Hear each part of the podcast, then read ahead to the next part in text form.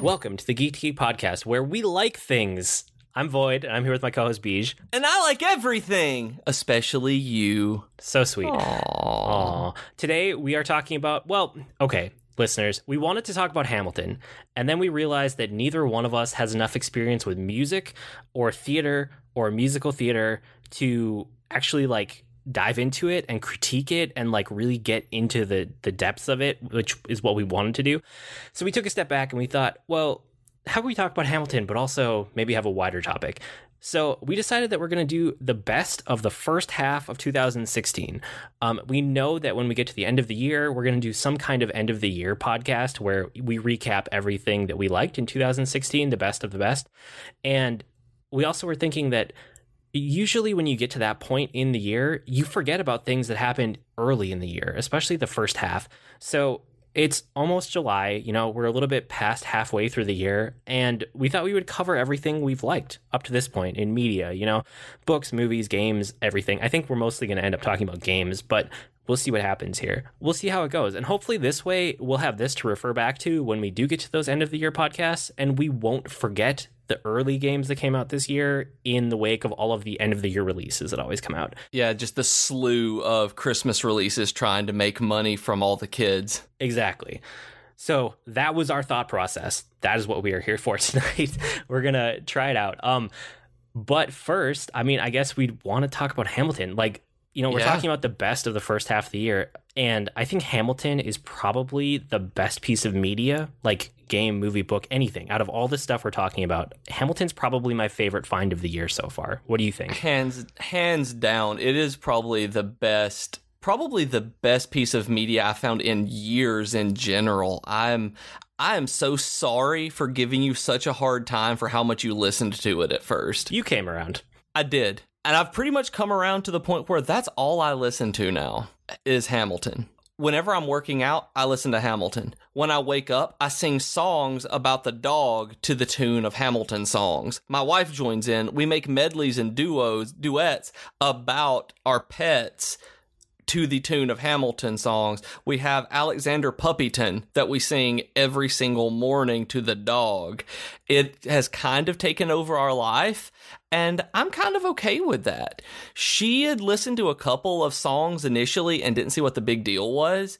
And then I told her what you told me was just start from the beginning, set yourself some time, and just listen straight through, which is my advice to all of you out there as well. Listen to it straight through it has a story. I mean, it, it's a musical, it's an opera. It's awesome. It is brilliant. It is fantastic. And she came around to the point where she came in from the gym one time. She's like, okay, I totally get why you love Hamilton so much now. And it is essentially all we've listened to the entire time since since we started that months ago. Yeah, and I mean, if you don't know from us talking about this on the podcast before, it's a musical about the life of Alexander Hamilton, and it's in it's essentially two acts, and one leads into the Mhm. other. But the first act is the Revolutionary War, and it, I mean, it starts from before that, and it's kind of a musical from Hamilton's perspective, but also not really. It kind of pulls out to a countrywide perspective and a global perspective. Then the second act gets into what happens after the founding of the country, after the Revolutionary War, and like how the first couple administrations of our government shook out and how Hamilton was a part of that. It's just it's amazing. Like it's blown me away.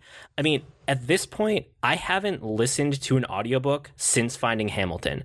My kind of default when I'm out walking or running or whatever, I will listen to whatever podcast I'm listening to first, and then if I finish up my podcast, if I run out or I'm all caught up, I'll switch over to whatever audiobook I'm listening through. Right now and for the past 2 or 3 months since I found Hamilton, it goes podcasts and then Hamilton. Like I haven't touched an audiobook, and that should tell you a lot because I love audiobooks.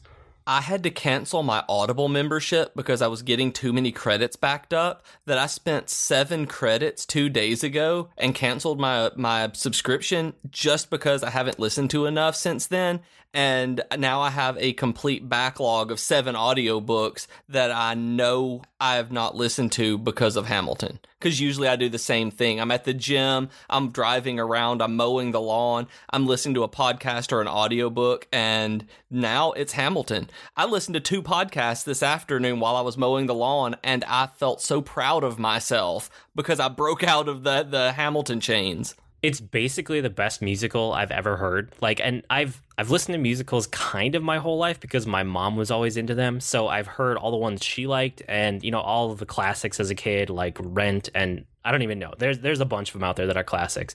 Um, and this one blows them all away. Like if you've never listened to a musical before, or if you have listened to musicals before and you're a fan, you should definitely listen to Hamilton because it's just it's amazing storytelling. It's a fantastic narrative.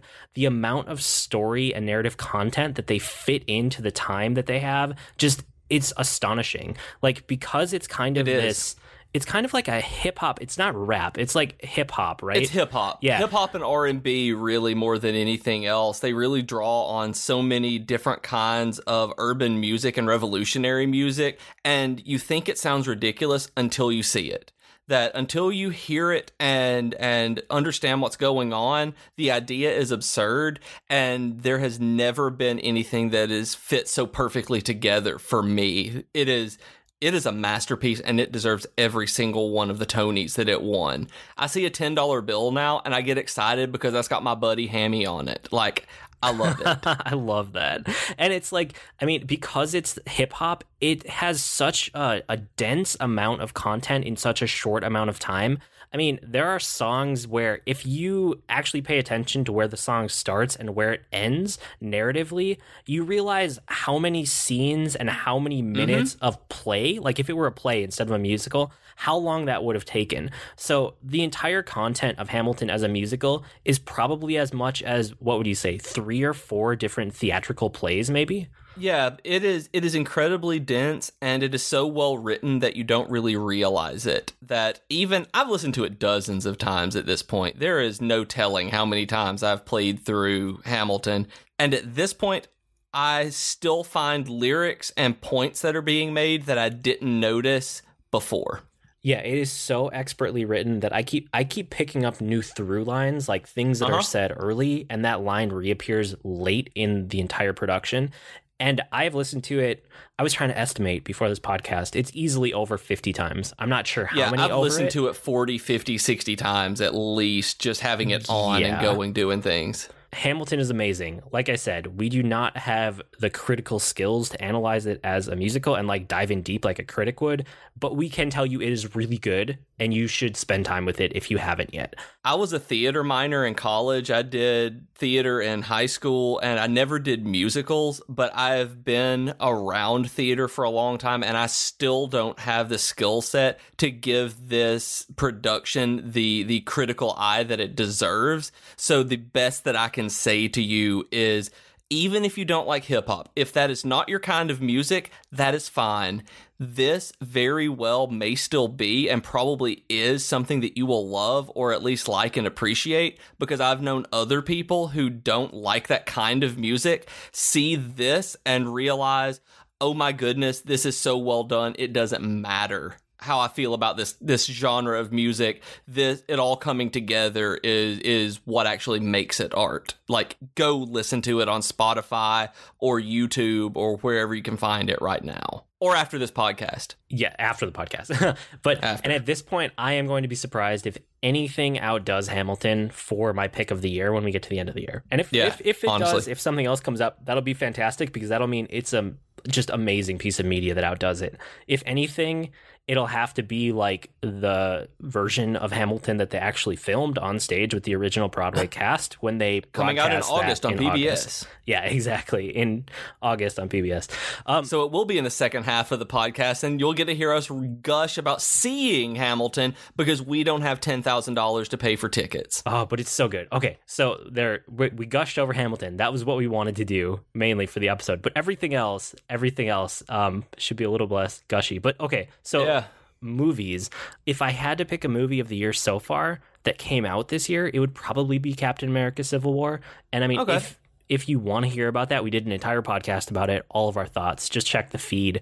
Um, but you know, I I was much more blown away by Star Wars: The Force Awakens, which is kind of cheating because it came out right before 2016. It was the end of December. But it's on Blu-ray this year. but it did come out on Blu-ray this year. So I love Star Wars. It's one of my favorites. I'm not going to talk about it too long right here, just because technically it was kind of a 2015 release. Star Wars: The Force Awakens remains just one of my favorite movies of you know all of the recent years put together. It's it's astonishing. That was the first one that came into mind for me too. When we were looking back at media that and movies that I've watched this year, there's been very little that stood out to me. Honestly, the first half of 2016 has been kind of lackluster in movies for me. I've seen a few of them. I've seen a handful, but my in-laws gave me a gift this Christmas that instead of buying me something, they just gave me movie gift cards so that I could see The Force Awakens as many times as I wanted while it was in theaters. I mean, Such that a should, good gift. it was it was brilliant it was perfect that that is that's how much i love it that's how much i feel like it it should be the top of the movie list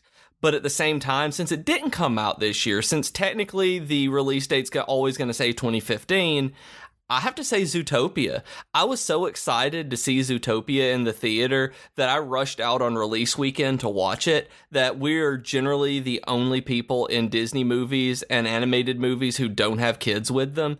And I loved Zootopia. I thought it was well animated. I thought it was well acted. I thought it was well written. I thought it was exquisitely written, actually. When you go and look at it from a script and from, from a narrative perspective, from a social commentary perspective, from just a joke perspective, and the way that they're using sight gags and it's directed, it's just such a good movie and it proves to me that Disney animation it can do in 3D using computer generated movies what they used to be able to do in hand drawn animation. That Frozen is great and I love Frozen. R- uh, Rapunzel Tangled is is very good, but Zootopia is the one that I think really did exactly what this kind of media does. Talk about issues that you can get and see, have a really good time with it and at the same time uh, let it be accessible to kids who just understand that this is the way that the world works or should work and apply it to their own lives as they they grow up. I just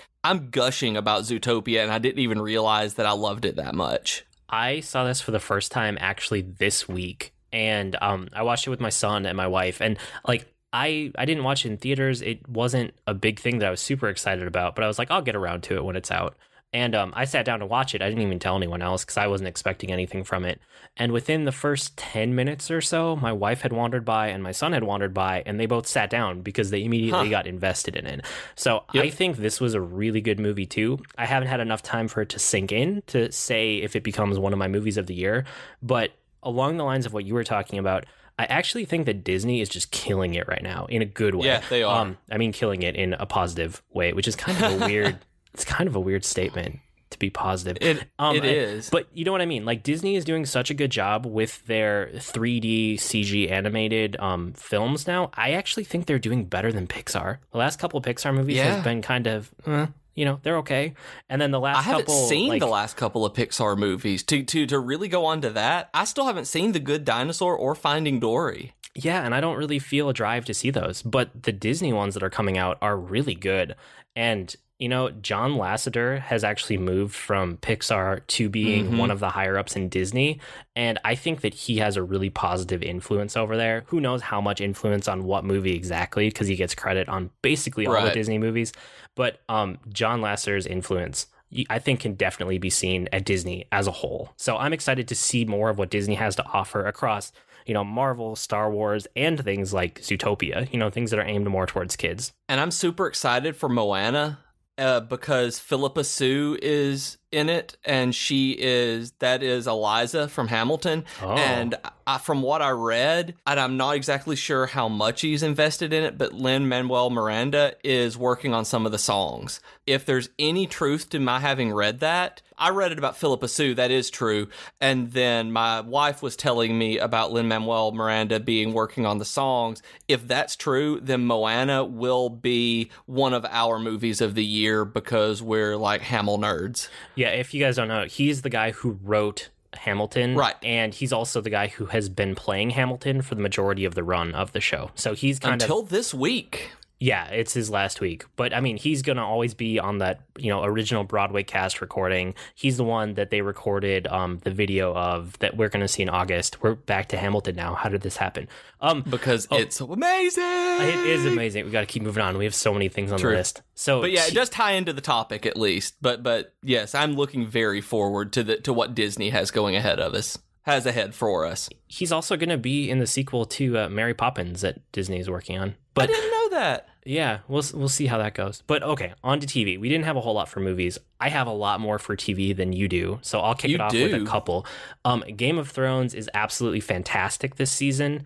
I am not going to get into it too much because I don't want to spoil it for anyone, especially my co-host who has not actually seen any of the season except season one. I think season six is the best season of Game of Thrones so far. Excellent. And as soon as they got beyond the books, it it became so much more interesting to me, not only because I read the books so I kind of knew what was going to happen up to that point, but also because they finally didn't have to deal with all this baggage and they can kick it up into a speed of show that actually fits TV. Like they don't have to drag Right. it out. You know, they can just hit all the major points and not feel like they have to stick to the books. Season six is amazing. The final two episodes, I think episode nine has one of, without telling you anything really about it, but Right. I mean, there's always a battle in episode nine. yeah. I think it's probably one of the best battles that has ever been put to film or video or TV or anything like that. I mean, like the feeling that you got if you're old enough to have seen Saving Private Ryan around the time that it came out, like that level of Okay. oh my god, I'm there and it's just like stressful, but it gives you this amazing feeling of place and presence and just sense of being on a battlefield. This has done that again, but in 2016 for another setting. And it- Awesome. it, blew me away. And then episode 10, as far as the amount of plot points that were finally wrapped up and completed, and like character arcs that kind of got to a point that they've been obviously leading to. I'm trying to talk around this without actually giving it away. But season 10 had a lot Would of you like me to mute my headphones? no, I just just season um not season episode 10 had so much payoff and it was so worth it. So I mean, you have to watch this season. If you've watched through season 5 and you thought kind of uh maybe this isn't for me anymore cuz season 5 was kind of slow, you have to watch season 6. It is amazing. That's that's all I'm going to say as far as that one goes. And I'm looking really forward to watching it actually, but I get the benefit of binging it now, where everyone else was watching it week to week. I'm going to be able to watch three, four, five episodes at a time, depending on how my schedule allows, where I'm really actually looking forward to watching it that way. Because that's always been one of my biggest frustrations with Game of Thrones. As much as I love the show, I get disinterested when I'm not watching it. If I'm watching it, I get engaged and I want the next episode immediately. But if I am not actively watching it, I'm like, yeah, that's a pretty good show. And then I'm watching it like, oh my goodness, this is the best thing ever. Give me more. Feed me with the Game of Thrones, all the blood. And it's just like a completely different way of looking at things for me. And I don't understand why that one show does that to me. But I am fully invested when I'm watching it. So binging this season being so good, I will be living in Westeros during that time, and I look so forward to doing it. And I'm probably going to try this week so I don't get spoiled on anything. Somehow I've managed not to be spoiled all season long. I am excited to talk to you about it when you finally get to it. I guess as far as this season goes, the other thing I wanted to say was I mean, you guys probably know this if you've listened a bunch, but I don't really like rewatch things or replay things um, very often. It's very rare for me to go back and consume the same piece of media more than once. And there were three separate episodes in this season of Game of Thrones that I watched them, and the very next night I rewatched them. Wow. Yeah, I that says a lot about it for me and how amazing this was as a season. As far as other TV, um Star Wars Rebels season 2, I liked it a lot. If you're a Star Wars fan or if you were ever a Clone Wars fan or if you liked Rebels season 1, there's probably something there for you. But it's, you know, it's kind of like it's light Star Wars. It's kind of for kids, but there's also stuff in there for adults. Um I don't know what to say that's really in depth about it, except that I liked it. And then like Daredevil season two, um, I've talked about that in a few of our podcasts where Mhm. we touched on Marvel. Um, I didn't love season one for a lot of reasons, but like the hyperviolence and the fact that it was yet another origin story. Season two, I thought the Punisher was one of the most interesting characters that I've seen in Marvel.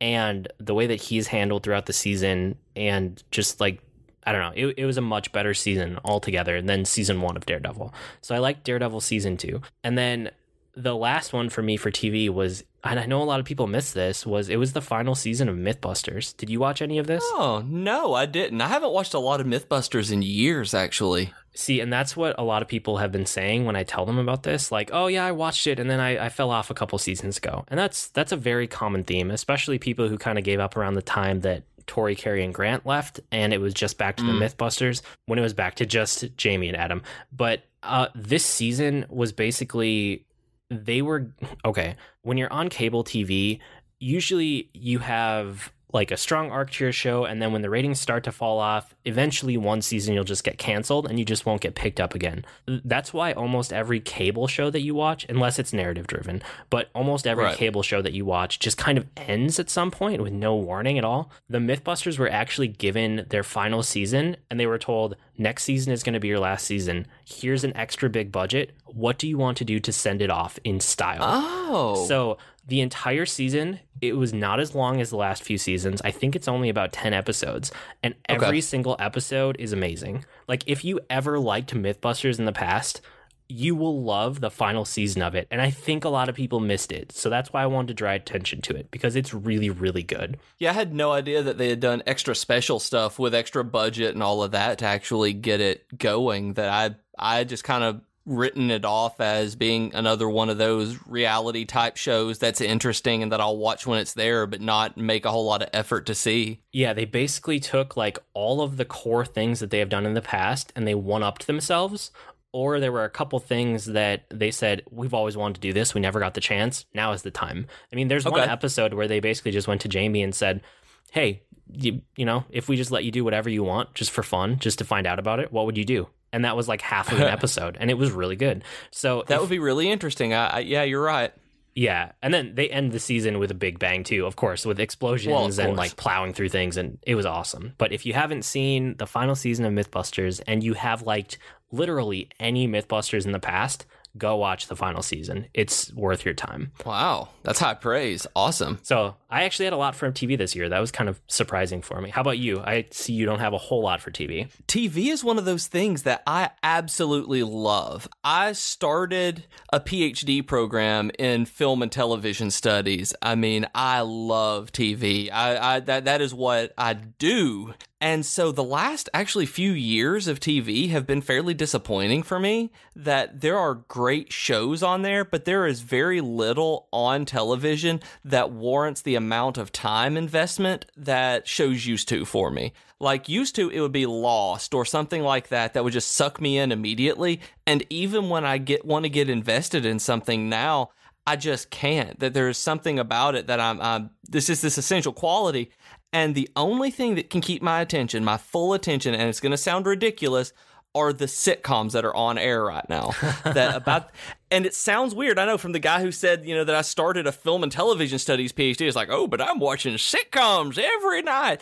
But those are the ones that really good sitcoms are the ones that generally keep my attention because they're short, and that that's a big thing. Is time is a big thing for me. So there's a handful of them that I watch all the time that I just absolutely adore. Fresh off the boat and Blackish, I love them. They're not on my list, but the one that I actually really wanted to talk about was Fuller House. Have you seen this? I Like this is one of I liked it a Okay. lot. Like, I mean, I watched Full House as a kid, so Fuller There it is. House, yeah, it it struck a chord, and it was it was really good. My wife and I binged the whole thing in two nights, I think, and we're Right. super excited for season two. Okay, we're rewatching it right now Wow. because it was one of those that let me give you guys a disclaimer on this that this is in no way a good show. If you didn't I'm- watch the original show, especially, Yes. It is it is poorly acted.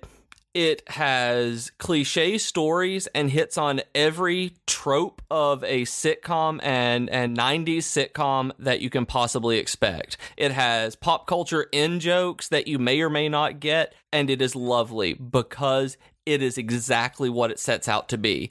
I have very rarely experienced television that is exactly down to the letter of what it sets out to achieve and actually achieves it, Fuller House does.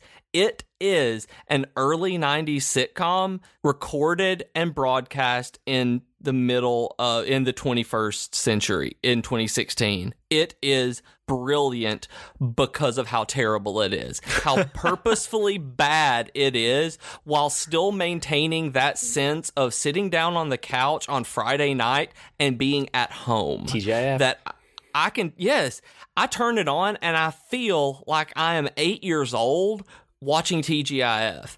And I'm 33 sitting at home laughing at Kimmy Gibbler, knowing that this is bad. It is objectively bad, but my I am so emotionally invested through both nostalgia and just honestly, kind of like you were at the uh, battle in Game of Thrones, just amazed that they were able to f- pull this off successfully.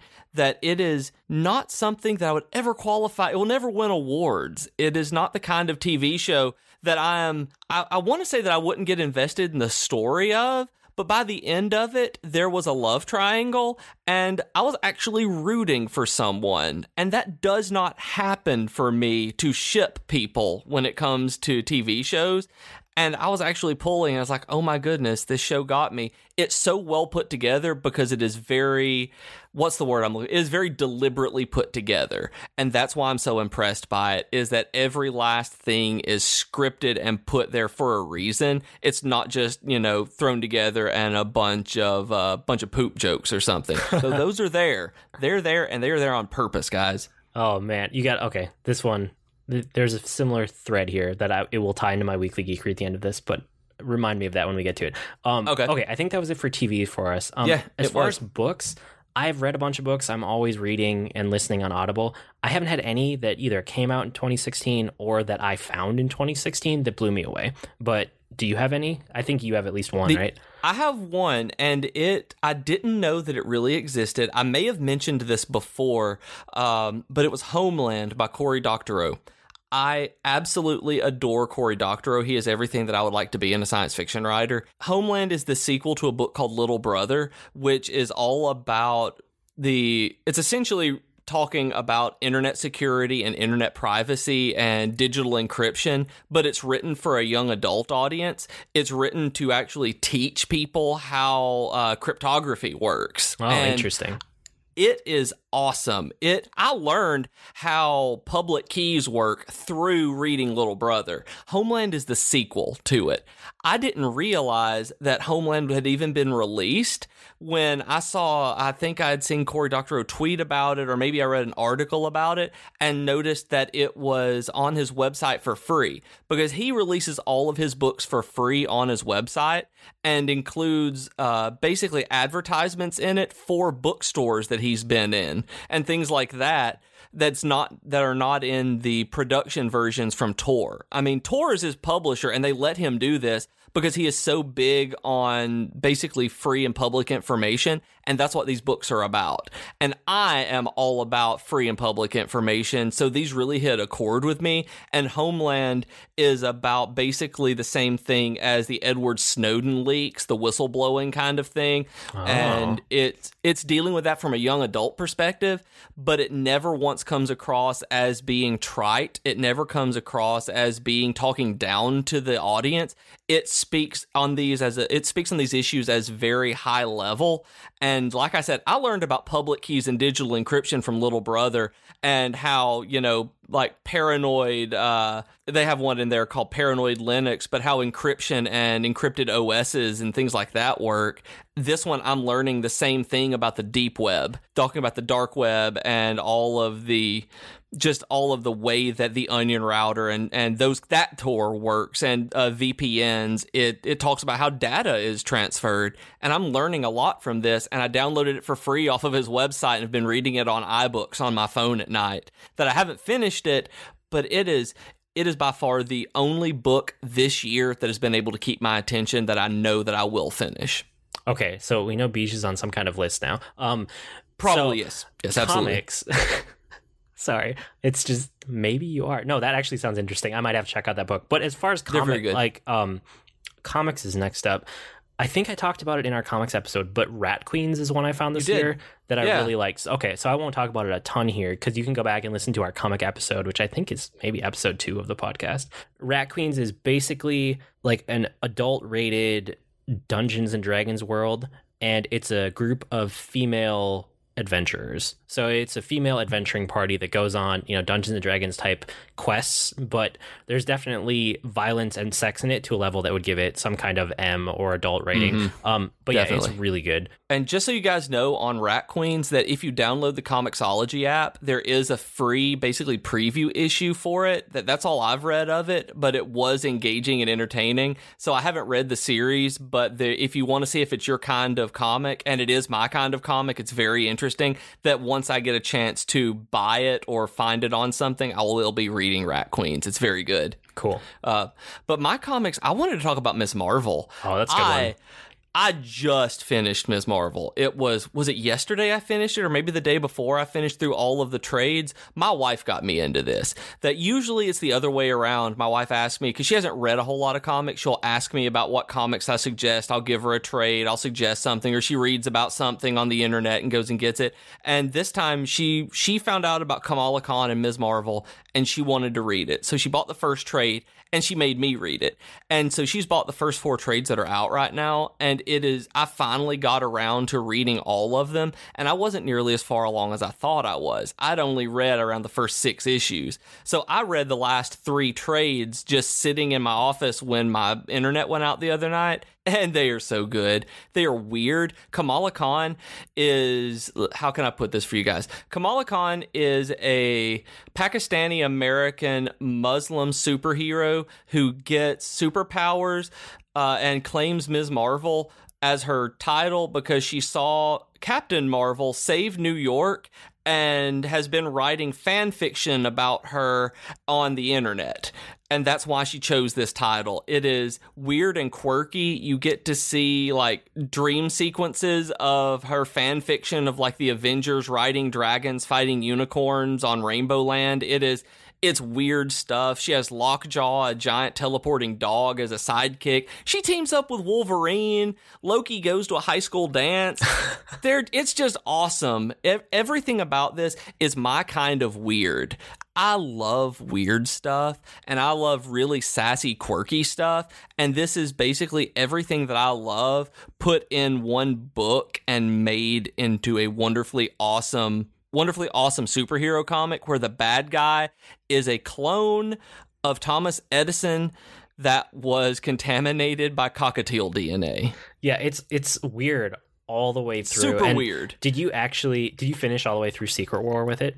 No, it ended right as Secret War started, and the next trade comes out I think July twelfth, and I have it pre-ordered. Okay, yeah, it's good all the way through. I read everything that was available as of about a month ago, and yeah, I like that one a lot too. I mean, I don't have anything to add because you covered it very thoroughly, but it's it's a good one. I will second that. And then okay, so board games. I know you don't have any board games on this list. no, don't. Not a one. You don't really play them as much as I do. No. But I have to bring up Pandemic Legacy because it is the single best board game that I've ever played. And um, we haven't done a board game episode yet. I have to give a little context. Um, True. I got into modern board games about ooh five years ago, maybe. Um, around the time, maybe five or six years ago, probably around the time my daughter was born. Um, a little bit after that, and it was basically like coworkers at work who were into the same things I was, right? The the same kind of TV shows, same kind of books, same kind of movies and video games. I had a couple guys that I bonded with, and they said, "Well, you play video games all the time. Do you play board games?" And I was like, "No, you know, I, I used to when I was a kid. Never really got into it." And they said, "Well, have you played modern board games?" And I was like, "What do you mean?" They said, "Well, board games right. is kind of starting to have a resurgence. Have you played anything that's come out in the last five years?" And I was like, "No." there are new board games. what? And yep that was my stepping stone into it. So I've been playing board games consistently for probably the last five years, and they are all newish board games, things that have come out very recently. Um, I'm not talking about anything like Monopoly or Sorry or none of the classics. We're talking modern ones. Pandemic is one of the modern board games that's really good. You and it's a co-op game, which I love co-op games in the first place. Right. It's a co-op game where you and everyone else around the table, it's like one to four players you are trying to contain four separate diseases that are spreading around the globe. You have to keep them in check and then eradicate a certain amount. And if you can do that, then you win the game. That does sound super interesting. Yeah, and it's it's a really fun game. So if you're looking for just kind of a board game to pick up, I, I recommend Pandemic. Pandemic Legacy is um the second legacy game that has come out, and a legacy game means that what you do on your board in one game, things about it will stay for the next game. So Pandemic Legacy tells the story of the world across an entire year. You are, again, a member of like the CDC, and things start happening with one of the viruses. So I'm not going to give away. It, there are spoilers for this board game, basically, Wow. because it tells a story. But let me tell you about some of the mechanics instead of the story, because I mean, you're CDC and then things change. But that's the core of the game is that things change as you play along. So if you're going to play this, play it with a consistent group. If that means it's only you and your wife or, you know, you and your one buddy, that is fine. It works perfectly good as a two-player game. We played it as a three-player game. I think it goes up to 5 players maybe, but you want to play it with the same group for every single session. If you complete your objectives in a month in the game, you know, which is essentially one board game that you sit down and play one round, right? Okay. If you complete your objectives that month, some things happen and then you move on to the next month. If you fail your objectives, you get a second chance at the back half of that month and then you go on whether you win or lose. And whether you win or lose will affect things. So, midway through a, a game, you might be halfway through a game and suddenly you get a new objective on the board and you tear up an old objective that you were working for or you have to Huh. pull out a new card or a new piece or a new mechanic to the game comes out mid game they actually have you physically tearing up cards right?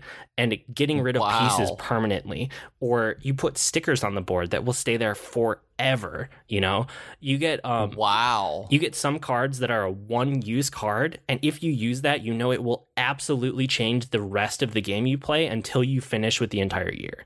I mean, this game is fantastic, and I would love to talk about it in a spoiler cast sometime, but I want to put it on everyone's radar. If you have not played a modern board game and you can get a consistent group, even if it's just you and one other person, go get Pandemic Legacy because, like I said at the beginning, it is the single best board game I have ever played in my entire life.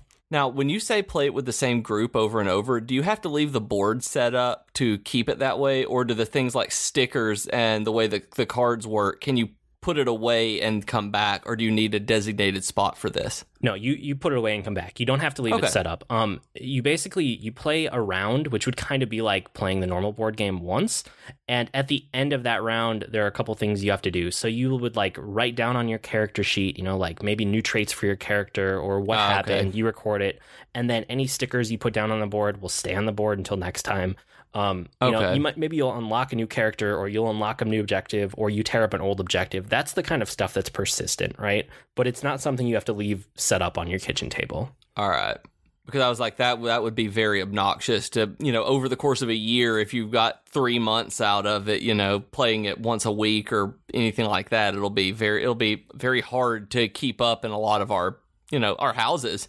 Yeah, so that's not an issue that you have to worry about. Um, but yeah, it's it's really really good. I will I need to check that out. That that sounds awesome. I need to be able to convince Jennifer to play that then. You should. She could be your partner, and you would have an amazing time. And then we could do a spoiler cast. Okay, That's sorry. I, I got to gush over my favorite board game ever. Um, so video games. Why don't you go first for this one?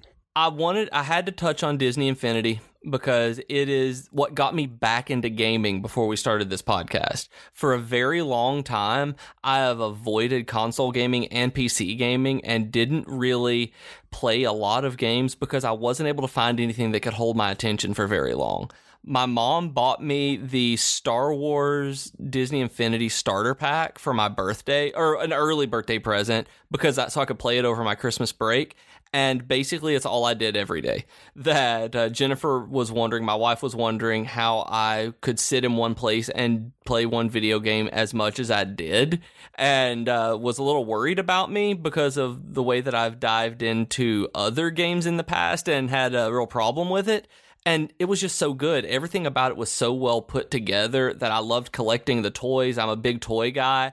I loved the the creation part of it, being able to make my own levels. I loved the the just the gameplay. It felt like Kingdom Hearts meets Minecraft. And then I find I'm so excited about this. I, I'm buying toys. I am playing through the levels. I'm super excited about every new release they have. Then I find out that they're canceling it and there's not going to be anything else Yeah, it's that sad. I am I'm just so sad that what actually got me back into being the geek that I was for years has now gone away. But it, it served its purpose for me, I suppose. But I really am sad that it was such a well made product and it's just gone now. That seeing the Spider Gwen and Captain, uh, not Captain America, the Spider Gwen and Doctor Strange figures that they were going to release makes me terribly sad because they were so beautifully crafted and they look like they would be so much fun to play. I'm just glad that we still get to keep our figures that we have. I mean, mine are mostly just toys for my kids, so they're all going to get destroyed. But you get to keep your figures and have them on a shelf, and they'll still look awesome forever. It's true, and I'm eventually going to be able to buy the Star Wars ones super cheap and be able to set them up in wonderful dioramas hanging from my ceiling. Okay, cool. I think we should jump back and forth on our list because we both have a bunch Okay. of video games. Um, We do. let me take my turn to just scan over a couple things I've already talked about a bunch on the podcast. So, All right. um, Vive games, I'm still loving VR. I'm really excited for the future. Audio Shield and Holopoint continue to get a lot of my time. Audio Shield is the, um, you know, you can pick any of your own music and it generates a track of like notes that come at you and you block them with the shield. That one's really fun. Holopoint puts you inside of some kind of dojo and you get a bow and arrow and I love archery and that one is just a blast. And then I'm still playing um every time Hearthstone releases a new expansion, I play it again and I pick up a bunch of new cards, but my favorite thing continues to be the single player adventures in it with pre-made decks. Yeah. I don't think I'm ever going to get sick of that and chances of me picking up every Hearthstone single player adventure ever are very very high. And then the last one that we talked about a ton because we we had a whole podcast on it was Overwatch. I still love Overwatch. They just patched in competitive play this week, so we will see how that pans out long term. It's been in play for about 2 days now, so it's way too early to tell. But I'm consistently playing Overwatch, and like I've said earlier, um, I already know that that one is going to become an evergreen game for me. I am all over Overwatch too. I am all over it in the good way, not as though I am over that. I am I'm all over it. I'm playing it every day. I, I was playing it when my power supply died on my PC that I'm waiting there for the replacement right now, so I haven't even gotten to try the the competitive play yet and I love it. It's one of those things where maybe I'm not playing it as long as I was at the time before when it first came out when it was brand new, but I'm still having fun every single time I log in. I'm noticing a little bit more of the people who are being hyper competitive in free play, which will hopefully go out now that competitive play is in Yeah, and we're matched so. with people of our own matchmaking ranking. Right. That that will hopefully go out the door where if I'm looking for a competitive game, I can get it, and with people of equal skill levels. And if I just want one to run around, try out a new, new hero, I can do it. But, but I'm the same way you are. Overwatch is awesome, and I haven't gotten the last what uh, Hearthstone single player adventure, but I'm right there with you. I didn't even think about that. I love their adventures. I They're love so good. the single player stuff, especially the challenges, the class challenges. I just love. I adore. Yeah, anything with a pre pre-made deck in that game, I really enjoy. I don't I'm not a big fan of deck building itself, but I love Right. piloting a well-made deck. So those ones make me happy. Cool. So Overwatch and Hearthstone. Um Stardew Valley and I don't know, is this one on your list? It's on my list, and it's and I have a question mark beside it. And the only thing that I had to say about it was that it was such a wonderful game that I put next to no time into. I feel really bad because I bought it. I was so excited about it. It's so well made, and then I just never logged on again. I just started doing other things. And see, I I beat it. I mean, you can't really beat it, but Way like to beat that sandbox. Um, there's a set of objectives you get very Right. early. And it's early-ish in the game, but basically, um, you get the option to like complete this community center by collecting very specific items, and it will take you multiple, multiple years to do it. Um, this isn't a big spoiler because it happens early in the game.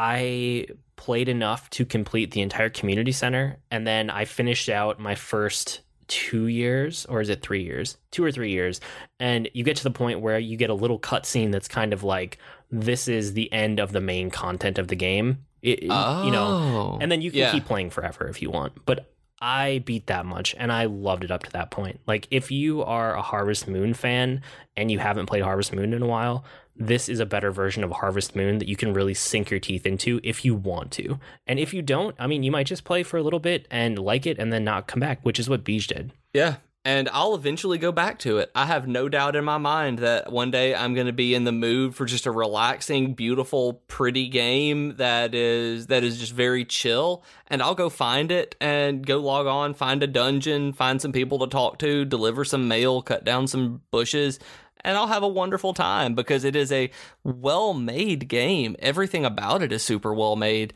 I don't know why I never logged it back on. I never just never booted it back up. I think you will. Someday you're gonna will. you're just gonna boot it back up when you see it in your Steam library, like on a whim. You're gonna boot it up and you can easily get back hooked in, like hooked back Yep. into it. And I keep it installed for just that reason that I have a series of games on Steam that I not playing through and not don't have any intention of playing through l- l- anytime soon, but I'm going to keep them installed because one day I'm going to be like, "You know what? I want to play that." And then just immediately start it up and get invested because I know me well enough to do that. Cool. So I also want to talk about SteamWorld Heist, which I played on 3DS right when it came out. Um, I was a fan Okay. of SteamWorld Dig, so I knew these Okay. developers already and kind of trusted what they were going to do. SteamWorld Heist is the same art asset, not the same art assets, but the same art style, and I'm pretty sure it's running on the same engine. If not, it's a very similar engine, which probably saved them time. But the game, the gameplay itself is totally different. Um, SteamWorld Heist has you captaining a ship in space, and you're essentially robotic space pirates and Ah. you go attached to another ship where you have to go into the ship and complete an objective and get out of the ship. It's a turn-based strategy game, which I like in the first place, but it's um it's a 2D side view. You move your characters in, you know, turn by like turn by turn. You move them to wherever they go. But then to actually attack an enemy, it's a skill shot with some kind of projectile weapon. So whether it's like a pistol or a sniper rifle or um, some kind of something with an arc, you know, like a grenade launcher or a thrown item, like it's a trajectory game, but it's also Oh. a turn-based strategy game, and they've been mashed together. And I really, really liked it. And I know that it just came out on like all of the systems it wasn't out on before. So even though I played this way at the beginning of the year, a lot of people are just finding it in the last week or two as it comes out on more systems. That sounds fantastic. I you had me at turn-based strategy and you sold me on trajectory game. I one of my earliest memories of gaming, and I probably shouldn't say of gaming because that started when I was 2 years old, but one of my earliest like most fond memories of computing, of computer gaming was gorilla.bas. Did you play this? No. okay on, on it, it, it was written in QBasic. This is how I learned to program uh, Okay, initially. this was a while ago. But yeah, yeah, this was a long time ago. It was a trajectory game where you were two gorillas standing on skyscrapers in MS DOS, throwing bananas at each other, and you had to give it a power, an X axis, and a Y axis, and you were trying to blow the other gorilla up with exploding bananas. that I'm That sure it's on so the good. internet somewhere. If you Google gorilla.bas, that you will find it and be able to play it and that gave me a love of trajectory games since the time gosh i was probably maybe five or six whenever this was out. I don't remember when everybody started getting their first computers eight maybe but it is that's what got me into programming because it was a uh, closed it wasn't closed source. The only way you could see what the code was was to have the program so everybody knew exactly what the code looked like for that so i taught myself how to game program and made snake or something like that by learning qbasic from that game so yes i will definitely be picking up steam world heist because of just nostalgia on top of it sounding awesome Yeah, and on top of that one, I mean, since we're on turn-based strategy anyway, um, I beat Fire Emblem Fates Birthright, and I'm about Ah. halfway through the Conquest campaign right now of Fire Emblem Fates. So I really like that one. Um, it's probably going to be up in my game of the year list, but I'm still playing through Conquest, and then I'm pretty sure I'll probably get back around to beating the third campaign, which is Revelation, sometime by the end of the year. So I will have more in-depth impressions of that.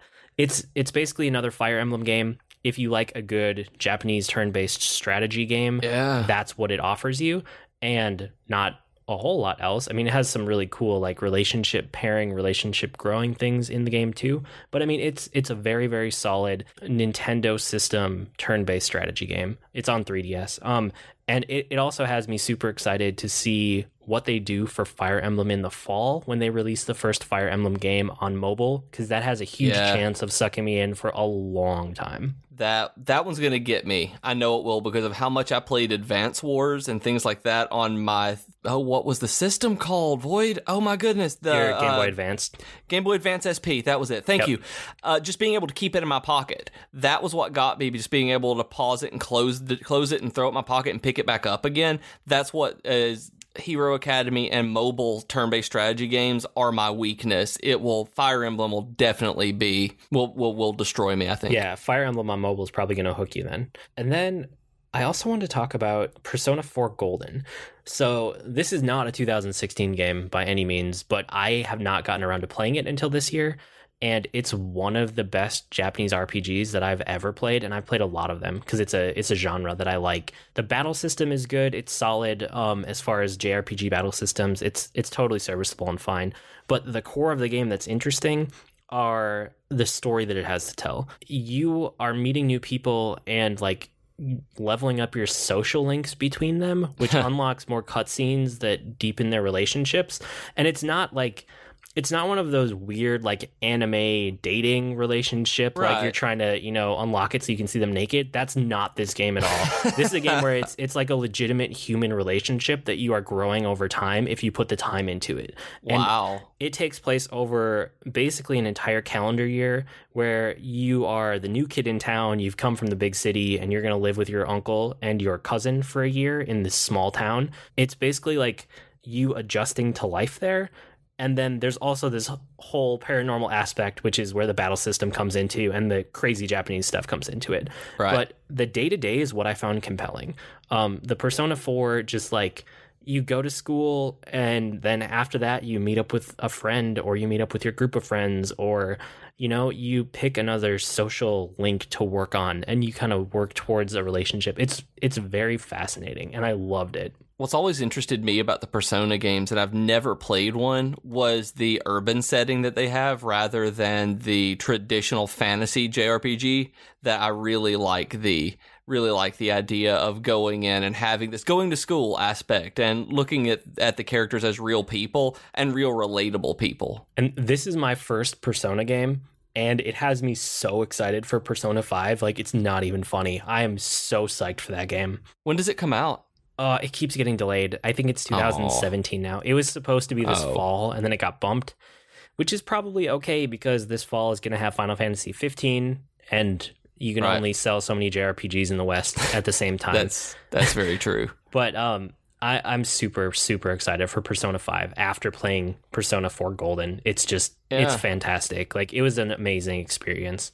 Yeah, that sounds awesome. I really should play a Persona game apparently. And for me, you know, the RPG thing is I actually picked up Elder Scrolls Online recently. After listening to your video game news now uh podcast about the the the Tamriel 1 Oh, yeah. or 1 Tamriel, that made me look up and see how cheaply I could get Elder Scrolls Online. I found it for $20 and I, I grabbed it and I booted it up and I figured I'm out 20 bucks at the worst, but you know, maybe this will be more fun than it was in beta because I hated it in beta. I despised getting into that game in beta, and it is far, far, far, far, far better than it was in beta. It actually, for the first time for me at least, feels like an Elder Scrolls game with a few other people kind of running around. I mean, I run around and I found these little dungeony delves that I go into and kill a boss and find treasure chests. I'm,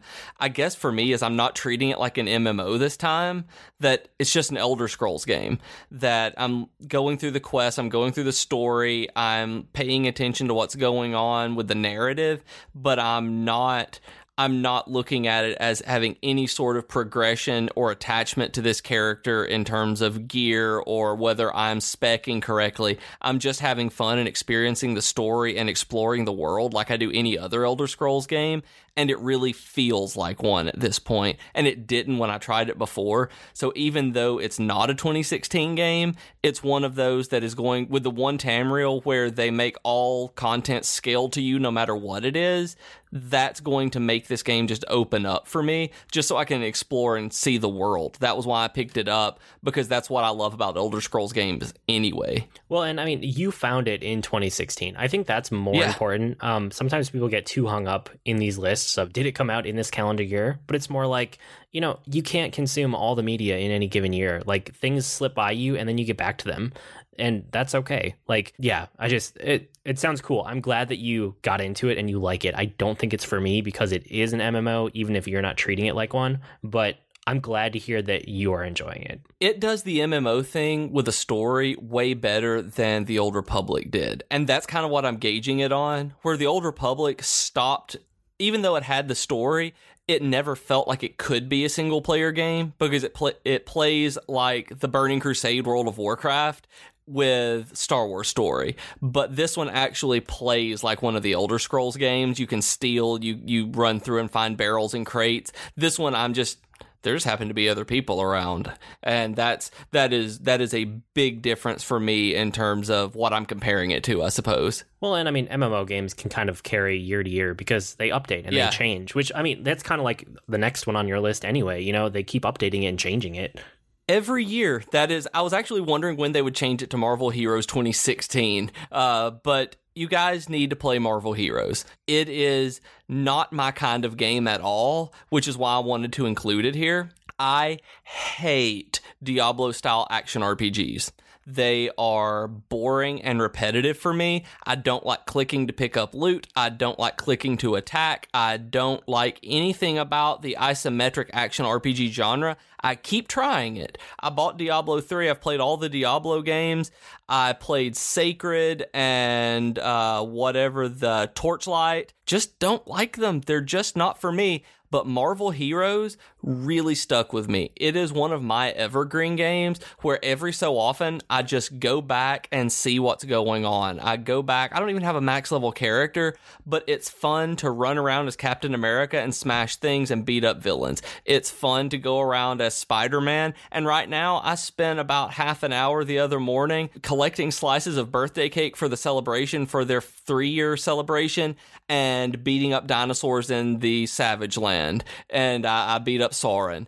And it's just so fun to just see these places that, that I grew up with in comic books and, and play these characters, actually play as the characters in an MMO. And it's an MMO action RPG. It's online. It's MMO ish, but there's a story that's written by Brian Michael Bendis that takes you through it. That if you don't even want to bother with any of the MMO or online elements of it, you can just go through and have these pseudo animated cutscenes to tell you this story by Brian Michael Bendis that goes all the way across the Marvel the Marvel universe and you get to see all of these characters who are voice acted and just going through, you know, this story. It's entertaining, it's fun, and there's something really satisfying about slamming a web bomb down on a group of like six dinosaurs with lasers on their heads. And it's free to play also. So And you it's guys free to play, can get yeah. into it for literally zero dollars, which is cool. Um, I played it and I have not loved it the way that you have, but I can say that I also do not like Diablo very much, and I like this much, much better than Diablo. Um, Have how long ago have you tried it? I tried it last year, like very Okay. recently. In the last Okay.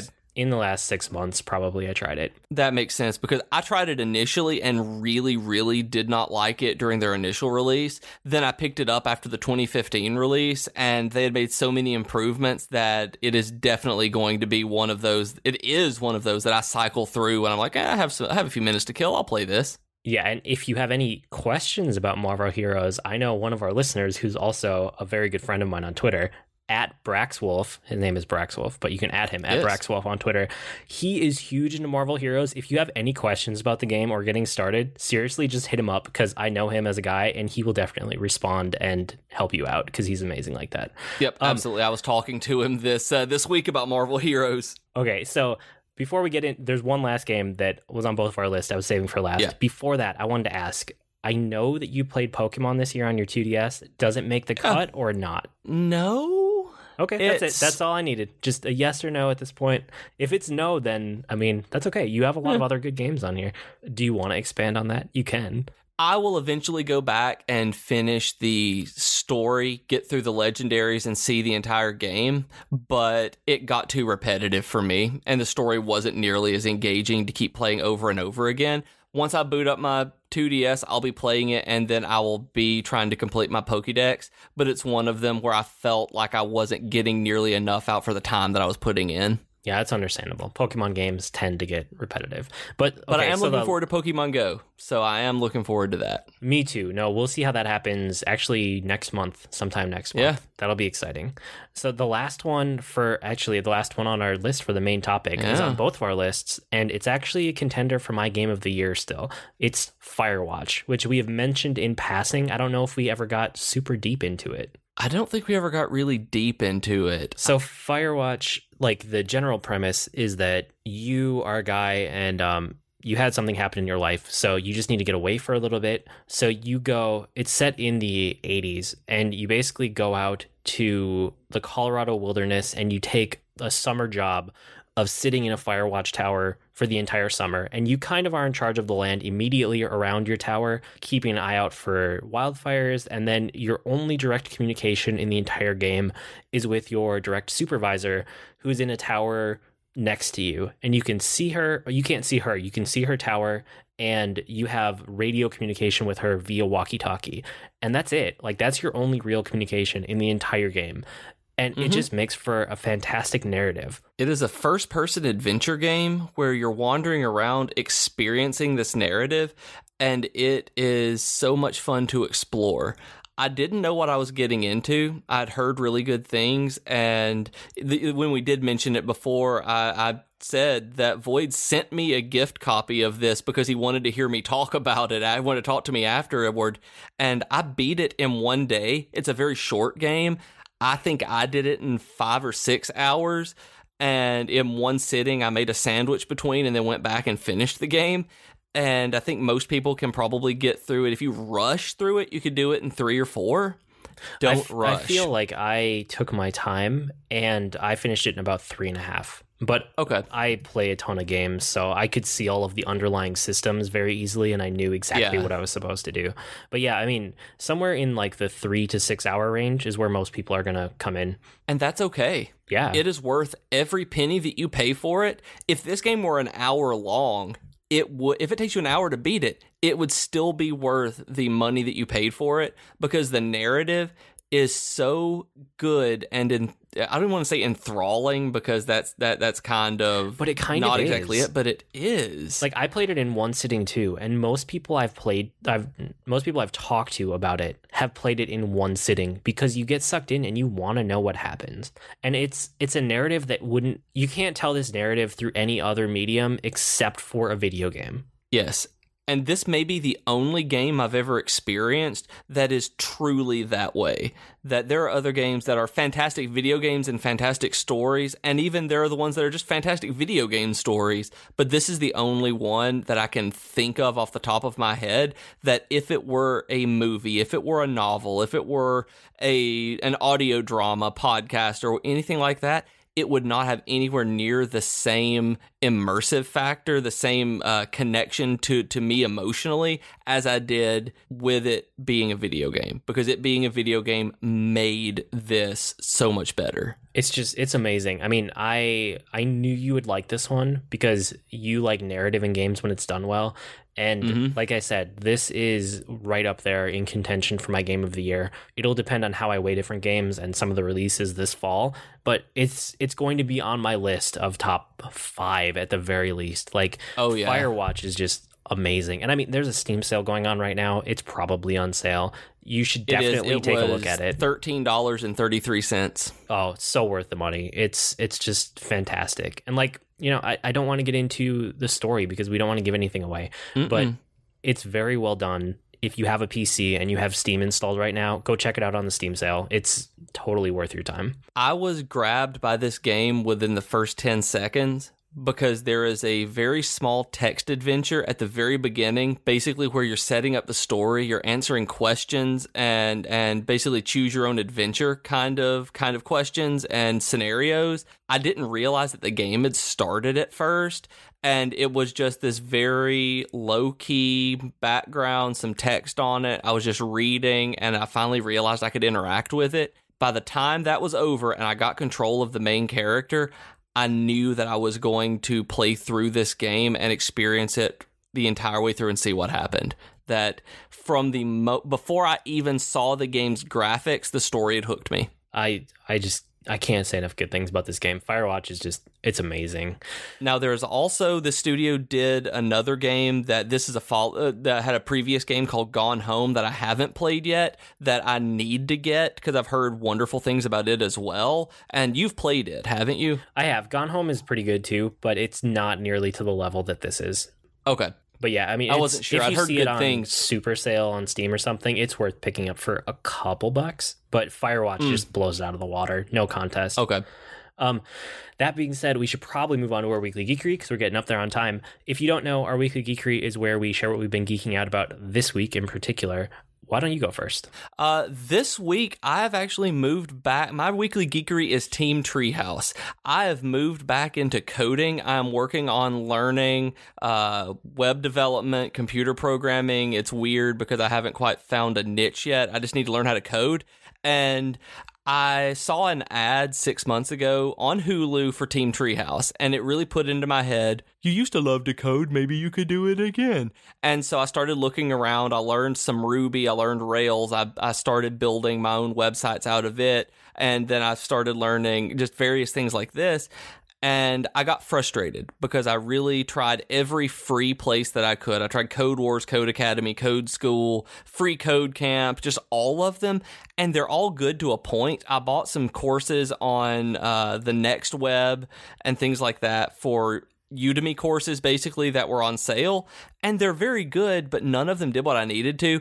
This week I decided to give Treehouse a try and they're legitimate online courses. I have been spending pretty much every spare minute that I have watching and coding on Treehouse and it is by far my favorite of these places so far. I've probably put 12 to 13 hours in the last couple of days of just working on JavaScript. JavaScript and jQuery have been where I started on this, and they actually have, I think, the JavaScript track is 52 hours of instruction that I'm going to work through before moving on to PHP. And I can't speak highly enough of how much better this works for my learning style than just reading it and typing it into a browser or reading a book, typing out exercises. I've actually learned more this way than I thought that I would be able to. So, yeah, this week it really is Team Treehouse. Uh, teamtreehouse.com is great. If you want to learn how to code, try the seven day trial. It's really cool. Nice. Yeah, it's always nice to find the kind of tutorials that click with you. For me, it was always I, I, I still love Code Academy, um, which is now Oh, shortened awesome. to Code Academy. But um, that's that's for me. You know, I, I like to read it and type it and like work with it. You said that the videos helped you a lot, which is something that Code Academy doesn't have, but Treehouse does. So it's cool to hear that you found one that you could finally latch onto. Yeah, I latched on way more to that. Cool. Um, for me this week, um, tying back into what you said about Fuller House, I watched. I I turned off my brain and then I went and I watched Independence Day Resurgence. My wife and I were the only ones in the theater for this. And Oh, we talked so about jealous. it the entire time. We made fun of it the entire time. It is the most fun I've had in a movie theater in I don't know how long because my wife and I are the same age and we were 90s kids when Independence Day came out and we loved it at the time even though it's a cheesy movie and like Oh, Independence Day Resurgence is exactly what you think is going to be. It is Independence Day again, just done in 2016. Awesome. There are no twists. There is nothing unexpected. Everything is unbelievable. It is full of plot holes. It is a bad movie that I absolutely loved. So that is part of my weekly geekery. If you can shut off your brain for just a little bit, you can enjoy that one. Um, especially if you have someone there next to you making fun of it the whole time, which was the best way to experience it. The other thing in my weekly geekery, I finished the four job fiesta. after all these weeks of talking about it. I finished it literally minutes before we started this episode of the podcast. so Yep. I told Beej, I was like, hang on, we got to start a couple minutes late because I have to take my screenshots from the closing credits to prove that I did the challenge run correctly, and I did. So my my party of Black Mage Summoner, Beastmaster Samurai got me to the end. Um, I did really well until I got right at the end, and the last boss, the final form of the last boss, just totally stonewalled me. Like it, it put a huge stop in my path. And I went to my people on Twitter and in Slack for my resources, and I was like, "What strategy do I need? How do I do this?" So I, I had to grind up some levels, and they gave me a couple good tips basically okay let's let's get into a little bit of the details because i'm probably not going to talk about this later. Neo Exdeath is the final form of the boss from final fantasy v he was just destroying me and i had no healing. My team was basically glass cannons except for the samurai. The samurai had some survivability but black mage summoner beastmaster not so much especially the two casters in there. So what i had to do in the end was grind in the last dungeon enough to get enough money so that I could leave the last dungeon entirely and go buy these super expensive rings called flame rings and equip all of my characters with flame rings, which lets them absorb fire damage. And then Oh wow. basically every one of my characters I had the secondary ability of black magic because that was my very first class that everybody had in the start of the game. So everybody could cast the most powerful fire spell, which means they can cast the most power- powerful fire spell on my own party. And instead of damaging me, it would heal me for a lot. So that is how I beat it in the end. I used offensive black magic as healing magic with flame rings, and it gave me enough survivability to use Gil Toss on my samurai to completely devastate the last boss. wow. That was the strategy That- for my particular party. That is intense. Well, it's it's really fun because you can't switch jobs. You know if you could switch jobs, you go, "Oh, I just switch this to that, this to that, Yeah. and I win the game." But you can't. That's what this challenge run is about. It's how do I make it work under these constraints? It was tough, but it was also very fun. Um, I'm burned out on it right now, but I'm pretty sure when we come around to this point next year, I'm very likely to do it again. That's awesome. Yeah. And Yeah. I would just like to read for everybody what the text messages said that I got immediately following Void getting out of the theater for Independence Day Resurgence. oh, what did I say? I don't even remember. Inde- Independence Day Resurgence was glorious. It was exactly what I expected. We had a great time. To which I responded, "That's awesome." His then he responded, "I mean, it's exactly what you would expect, but if you liked the first one and want another one, it's perfect." Like Warcraft, it will win zero awards. it will win zero awards. I guarantee that. That is what got me. That was my favorite thing. I died laughing. I was walking down the street from lunch at this point. I'd gone to meet Jennifer for lunch, and I look down and I have this conversation, and I just burst out laughing at the phrase, like Warcraft, it will win zero awards. It was. It, it won't. It's not going to. And I had such a great time watching it. Yeah, Oh, it exactly. good. I love I love good bad stuff. Not Yeah. bad bad, but good bad. And then the last thing I wanted to mention, which isn't really geekery, but I wanted to get it in here before we close out the show. Um, Ah, yeah. We've had a couple different Geek Out episodes hit the feed. So if you didn't look last week, I did one with Rob where we talked all about comics and the comic box. That was good. And then this week, Beej got to interview Kenny from, is it Dumbbells and Dragons or Dragons and Dumbbells? Dumbbells and Dragons, I think. I always forget.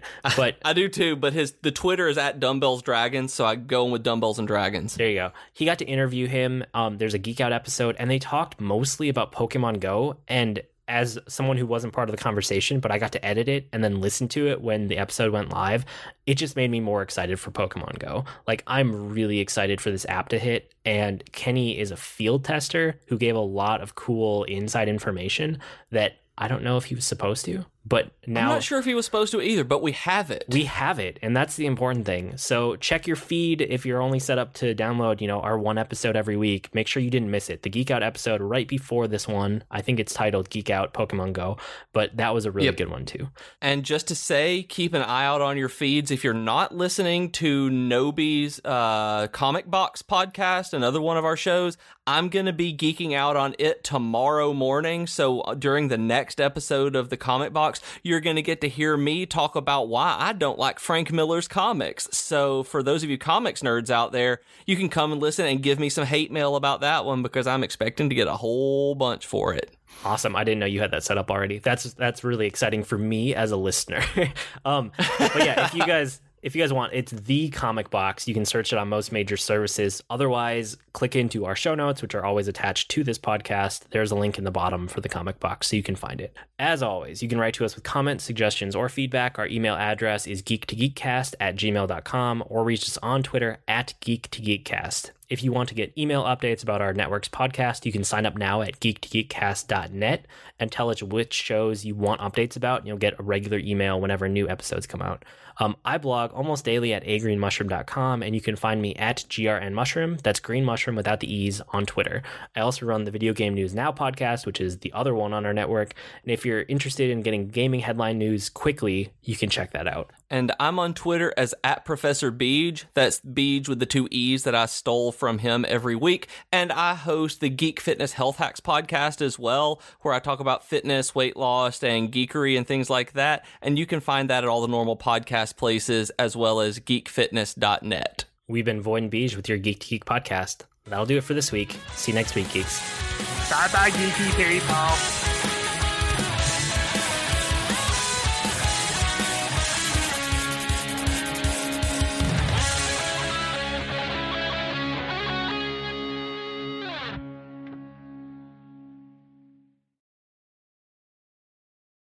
But Star Wars: The Fork Star Wars, Star Wars The Fork Awakens. Star Wars: The Fork Awakens.